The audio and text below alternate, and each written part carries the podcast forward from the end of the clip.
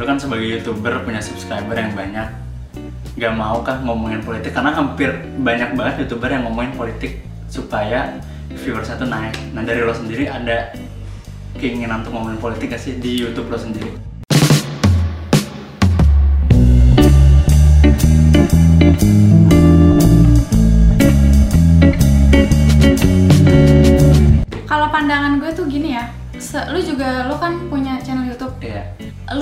tahu eh, konsekuensinya lah ketika lu mempublish sesuatu. Mhm. Karena gue udah mulai punya efek seperti itu, gue udah dapat efek seperti itu ketika gue nge-share sesuatu orang itu peduli sama apa yang gue share. Mhm.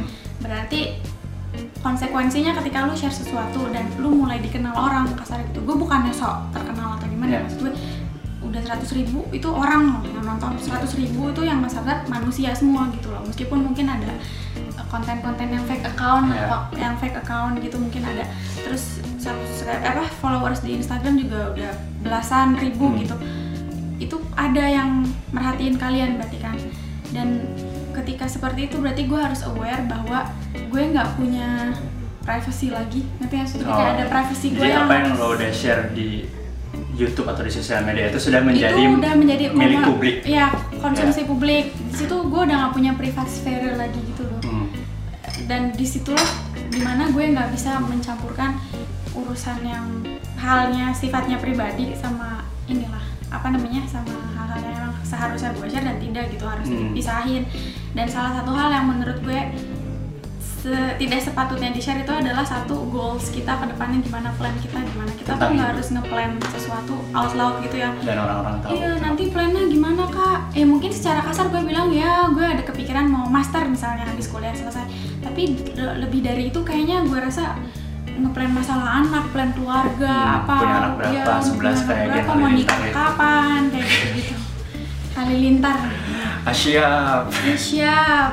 Itu gue rasa kalau masalah kayak gitu nggak di share. Terus kedua itu Hmm. adalah eh, apa namanya pandangan politik kita itu juga salah satu hal yang menurut gue nggak perlu Menurut di share. lo, ya. Yang menurut gue nggak perlu di share. Hmm. Jadi kalau ditanya mau ikut ikutan politik nggak? Hmm, oke sekarang rame. Tapi ntar habis itu gue dihujat sama misalnya partai oposisi atau Oh, gimana. iya. Kalau gue dukung nomor dua antara yang nomor satunya suka atau nggak sebaliknya. malah gue di unsubscribe sama Hmm. pendukung nomor satu gitu kan atau sebaliknya gitu tapi kebetulan gue dukungan nomor 10 ya Iya.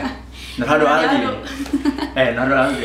Nur, Nur Hadi Aldo. iya kayak gitu sih intinya gue nggak mau share nggak Oke, jadi nggak bakal share tentang politik karena hal itu. nggak lu gimana tapi, nih Tapi pilihan udah ada. ada I Oh, have a ada. name I have a name Berarti milih kan nggak golput. milih Iya. itu yang paling penting Nadim juga ya Nadim Kita- tuh mengamati politik Sama- kita sering ngomongin politik kok, teman. Cuman nggak seharusnya dipublish aja. tidak sih. dipublish Tidak dipublish. kalau untuk eh, diskusi kita diskusi diskusi kita dis- kita diskusi macam. Lo terima ya? Kalau gue gimana? iya kalau Gua- politik di share seperlunya lah Di share seperlunya ya. Pandang so- mencoba seobjektif mungkin. Betul, tidak so- memihak. tidak memihak salah satu kubu. Betul. Takutnya ntar karena ketika gini loh eh, ini kan pemilu udah deket ya jadi udah Iya. menjatuhkan pilihan tapi ketika udah condong dari awal oh gue sukanya yang paslon yang ini nih gitu Hmm. nanti mau ada negatif apa pun tentang paslon ini kalian akan tetap menangin dia gitu ya, Jadi kita kita tidak akan melihat kejelekan seseorang itu. betul jadi berusaha untuk tetap lihat positif dan negatif dari Negatifnya. kedua paslon Sebenarnya kalau kalau yang sekarang tuh ya lebih baik kita nggak ngomongin lah politik itu. Karena politik udah Politik sudah.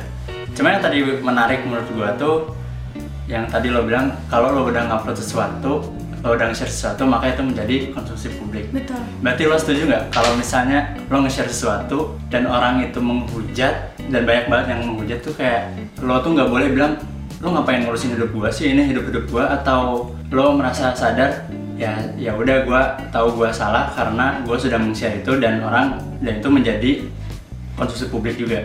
nah itu kan itu lo sebenarnya melihatnya gimana? sebelum di share kan kita pikir dulu itu baik Pikir atau dulu, enggak iya. kalau misalnya kita udah tahu itu nggak baik ngapain di share terus kalau Hmm. misalnya ternyata kita share ada orang yang berpendapat terbalik misalnya kayak Hmm. menurut dia itu nggak bagus ya udah kan pandangan orang beda-beda Hmm. itu tuh dari gue sendiri sih kadang kayak kalau ada yang negatif tergantung negatifnya gimana apakah cuman ngehujat ya ngehujatnya cuman membabi buta aja nyinyir kan, betul. nyinyir. cuman yang kayak sok kaya lu atau apa kayak gitu misalnya atau Kayak lu share.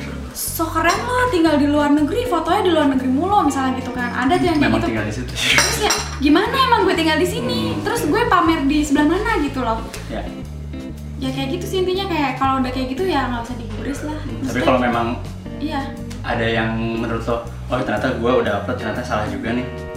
Itu lo menerima atau tetap kayak gue Sejauh- bener deh gitu. Kayak gue belum sejauh ini gue belum pernah kejadian kayak belum gitu sih kejadian belum pernah kejadian gitu. kayak gitu. Cuman kalau seandainya misalnya gue ngepost sesuatu terus ada yang Hmm. kayak oh let's say aurat lah mungkin ya. Iya oh iya iya itu baik banget tuh. Apalagi cewek kan. Ngepost aurat gitu Hmm. kan. Kak terlalu seksi ya gue terima lah gitu. Cuman pasti tidak yang oh iya gue hapus nggak. Hmm. tapi pasti gue akan me- mengeluarkan opini gue Hmm. gitu loh. Oh contohnya ini kali ya kalau Paling gue tuh gampang. body shaming. Oh iya lu lagi gencar-gencarnya nih lo di gue lagi gencar sama body shaming. Karena gue lagi seperti yang lo tahu gue tuh against body shaming banget. Kalau misalnya kalian ada yang nonton atau kayak Nadim nih kan Nadim tahu gue secara personal. Iya. gue tuh kelihatan lebih gemuk di foto nggak sih daripada asli iya. Bukannya gue nggak terima dibilang gemuk atau gimana gue sih nggak peduli gitu ya. Karena kan gue juga kalau pakai baju nggak terlalu apa lebih suka yang longgar gitu. Hmm. Terus orang tuh bilang kak gemukan. Emang muka gue bulat gitu loh. Mau gue gemuk mau gue kurus muka gue tetap bulat gitu. Bukannya gue nggak terima dibilang gendut. Tapi kalian tuh sebenarnya nggak tahu orang ini lebih suka dibilang gemuk atau kurus. Bisa aja Hmm, kayak kalau ya. Nadim dibilang dia bilang kurusan. Terus dia tersinggung dibilang kurusan. Kalau gue dibilang gemukan gue tersinggung. Iya. intinya kayak gitu gitu loh. Nah terus gue bukannya terima-terima aja oh ya emang gue gemukan atau apa emang beneran Hmm. gue ngajak gue naik berat badan gitu. Nggak kayak gitu gue lawan. Pasti yang kayak lo nggak seharusnya ngomentarin orang dari tubuh Hmm. kayak gitu dan secara tidak langsung lo mengedukasi followers-followers lo untuk berhati-hati dalam Betul. mengeluarkan opini betul Ya. kadang ada yang jadi unsubscribe ada Oh, iya. yang Segitu jadi unfollow gitu tapi gue nggak peduli kalau emang dia nggak mau dididik ya udah terserah nggak usah Hmm. follow gue kasarnya gitu kan oh jahat banget gue nggak follow gue gitu tapi bener gue kan ngasih Ya, sesuatu yang positif lah, betul. Gue bukannya gue so pinter terus mengedukasi Ya. selama menurut gue itu benar kalau misalnya kalian mau ngambil yang positifnya silakan. Hmm. kalau tidak ya sudah bukan salah gue dan, dan bukan gue yang rugi. salah gitu dan memang itu salah. Memang bukan gue yang rugi kan? Ya nah, karena banyak banget gitu yang ya udah nge-share terus memang nge-share negatif lalu dihujat malah mereka marah gitu. Padahal kan emang seharusnya sebelum ngepost tuh pikir di disaring dulu lah ya. Ya intinya awareness dari pribadi masing-masing lah. Kalian tahu kalian tuh harus uh, responsibel terhadap orang-orang yang nge-follow kalian gitu Ya. karena kalian secara langsung tuh menginfluence mereka apalagi Betul. yang gue aware banget adalah yang aktif di internet itu rata-rata anak-anak usia remaja kan hmm. mereka masih mencari jati diri gitu jadi ngeri banget kalau lo tiba-tiba membuat mereka mengkonsumsi sesuatu yang sebenarnya nggak baik gitu hmm ya kuliah juga udah mau lulus nih bentar lagi insya Allah amin hmm. Gue juga udah bantuin nggak bantuin sih bantuin Iya, doa gue bantuin. doa gue bantuin doa gagal bantuin. Terus kan kesel gak sih? Kayak banyak yang nanya kapan nikah? gitu. Udah punya pacar belum? Nah Sarahnya udah punya pacar atau belum? Official. Official gak gak, gak official gimana? Saya- Sarah tuh udah punya pacar atau belum? Eh gimana jawabnya ya? Bukannya gue belum? pertanyaan ini ya Nine Fraga ya? ya Nanfry udah atau belum Belum dan tidak. belum dan Bukan bukan belum, tidak. Kalau belum kan berarti akan punya tidak. atau punya pacar Tidak. punya tidak punya pacar Punya pacar atau tidak? Tidak. tidak Tidak. Oke, emang- Saya jomblo visabilillah. bisa bilang alhamdulillah oh ya Sarah ini jadi waktu itu kita sempat ngerjain sesuatu sesuatu dan udah stres banget ya Dia udah stres iya, banget terus betul.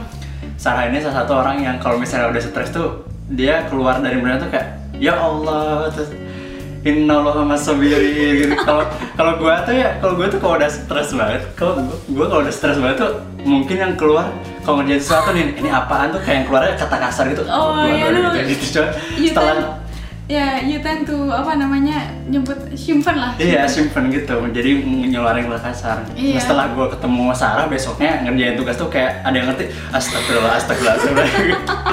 Dia terinspirasi dari Sarah gitu, gue Influence- suka ya, influencer yang bagus, sekali. Tapi juga gue dulu mulutnya binal kok, maksudnya kayak Iya. kadang gue kalau ngomong kasar, sekarang lagi dikurangin. Setiap orang kan berproses, nah Betul. kebetulan Sarah tuh gue nggak munafik gitu dulu juga gue nakal maksudnya kayak Iya. bukan nakal apa gue dulu gue nggak jaga mulut lah kasarnya gitu kalau ngomong tuh yang di kebun binatang keluar semua gitu kan ya ada kok masa-masa kayak itu apalagi masa-masa muda ya kan Iya. sekarang udah tua udah eling lah Iya, dan Nadim tuh mencari pengalaman dari yang lebih dewasa.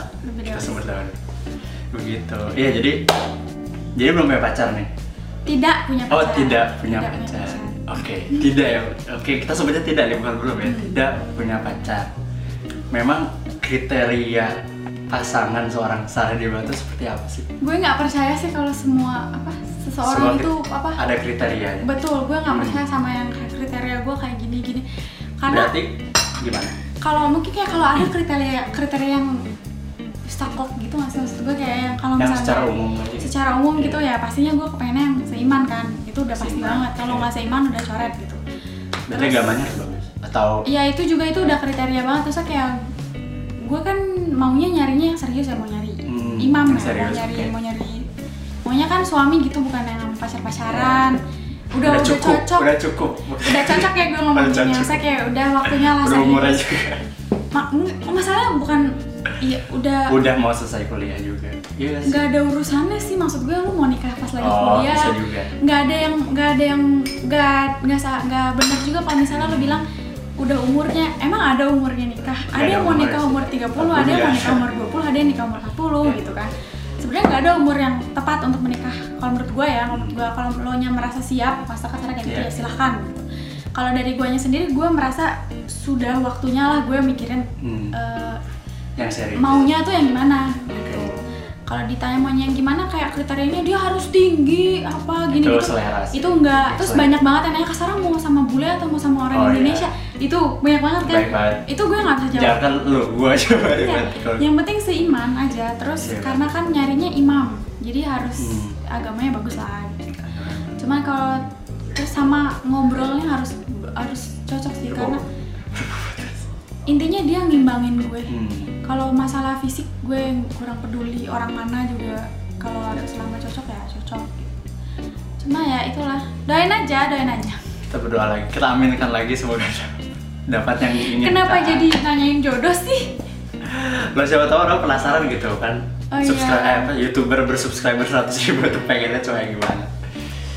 Tuh Iya. ya udah penasaran udah terjawab ya, ya agamanya baik gitu agamanya baik. Gitu oke kayak kita masuk ke pertanyaan terakhir aja. Oh ya apa nih? Terakhir nih bener nih. terakhir fix terakhir hmm. kayaknya nggak fix terakhir. Gue cuma penasaran. Gue tuh ingin mengambil perspektif dari orang-orang. Karena kita dalam hidup tuh pasti banyak masalah kan? Iyalah. Iya banyak masalah kan? Terus pasti ada rasa stres. Iyalah. Kadang ya pokoknya kalau kita lagi down lagi stres lagi banyak masalah gitu kalau lo nih lagi banyak masalah lagi stres. Cara lo menghadapinya tuh gimana ya? Cara overcome-nya. Overcome pertama apakah cari teman ngobrol apakah nyanyi ke musik kan kan orang-orang beda-beda. Kalau lo bagus sih gimana? Pertanyaannya karena melakukan yang lo suka sih. Kalau gue tergantung juga sih stresnya gara-gara apa ya.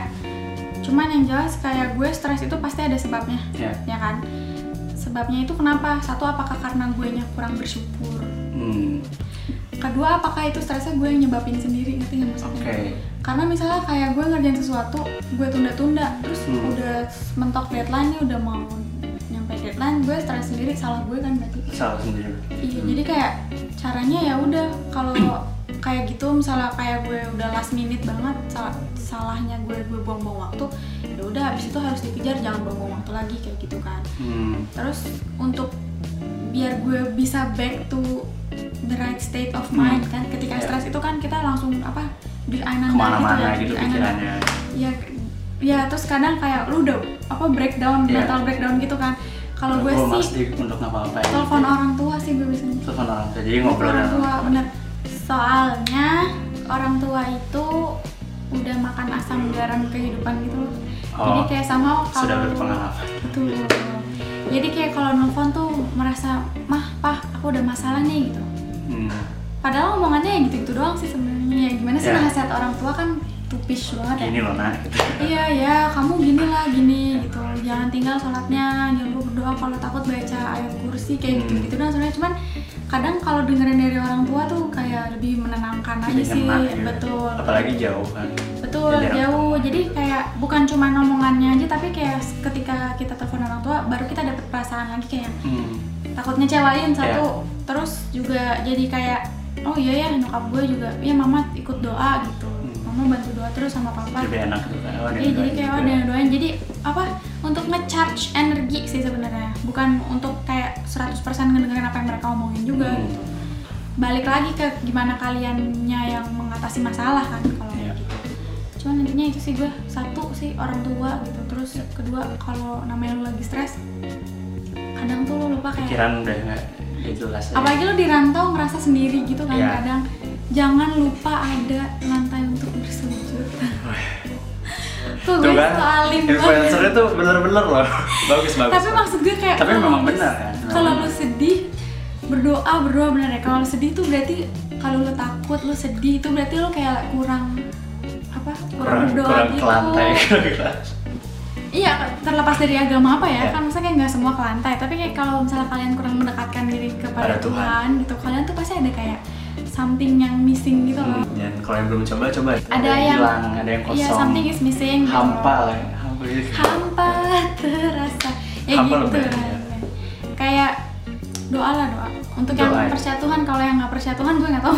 Karena gue hidup sebagai orang yang percaya Tuhan sih jadi kayak ada gue juga ngerti ya. Ya ya kalau nggak percaya Tuhan orang tua. Orang tua Ya, benar. kalau percaya Tuhan kalau percaya Tuhan orang tua mungkin bisa membantu. Ya. karena kadang-kadang kayak Tuhan gue pernah ngomong sama temen gue yang orang Jerman. Terus dia tuh lagi curhat lah curhat. Lagi wawancara kerja. Terus kayak gue nggak tahu nih kayak dapat nggak ya? Dia kayak was was gitu loh Hmm. berharap dapat si kerjaan yang Ya. habis dia wawancara itu. Terus gue tuh yang kayak normally I would say apa namanya? Berdoa tapi gue tau lo nggak percaya Tuhan. Jadi gue nggak tahu gue jadi bingung berdoanya ke siapa? Awan kah ke matahari terus gue kayak gue percaya Tuhan. Jadi biasanya gue kalau kayak gitu gue minta sama Tuhan. Tapi gue Hmm. nggak tahu case nya kalau lo nggak percaya Iya, Tuhan iya. tuh gimana gitu. Gue malah jujur gitu loh ke dia. Ya ngobrol dengan orang tua. Iya mungkin. Atau ya mungkin sebenarnya ada teman untuk berdiskusi ngobrol iya. sharing. Uh-uh. oke berarti intinya kalau udah stres cari tahu dulu kenapa lo stresnya itu. Alasannya kenapa, alasan kenapa. Terus? Tapi kalau udah benar-benar tidak terus take some time off lah maksudnya kayak kalian pikirin dulu stop what you're doing terus kalian pikirin dulu kira-kira solusinya apa nih Hmm. gitu loh. Eh, terus ya udah ngobrol sama orang tua Iya. tenangin pikiran terus sholat doa. Ya, kalau misalnya udah ngerasa tenang kalian tuh udah tahu oh gue kayak gini kayak gini gini gitu loh baru ditentuin seal-nya tuh apa. Nah. Ya jadi sekian dulu tema Nadim episode pertama. Ada. Episode sekian pertama. episode pertama makasih Sarah udah mau diwawancara Iya, sering-sering ngobrol sering ngobrol Abis ini mampir ke channel gue ya. ya kita ngobrol juga ada yang mau video. diomongin Iya. pokoknya temanya lihat aja deh Kalau Nadine Lihat aja. temanya lebih berat, kalau yang gue temanya lebih ke Happy-happy. happy dan informatif. ya makanya subscribernya lebih dikit karena terlalu serius Oke, makasih udah pada nonton. Jangan lupa subscribe dan like juga ya. Dadah.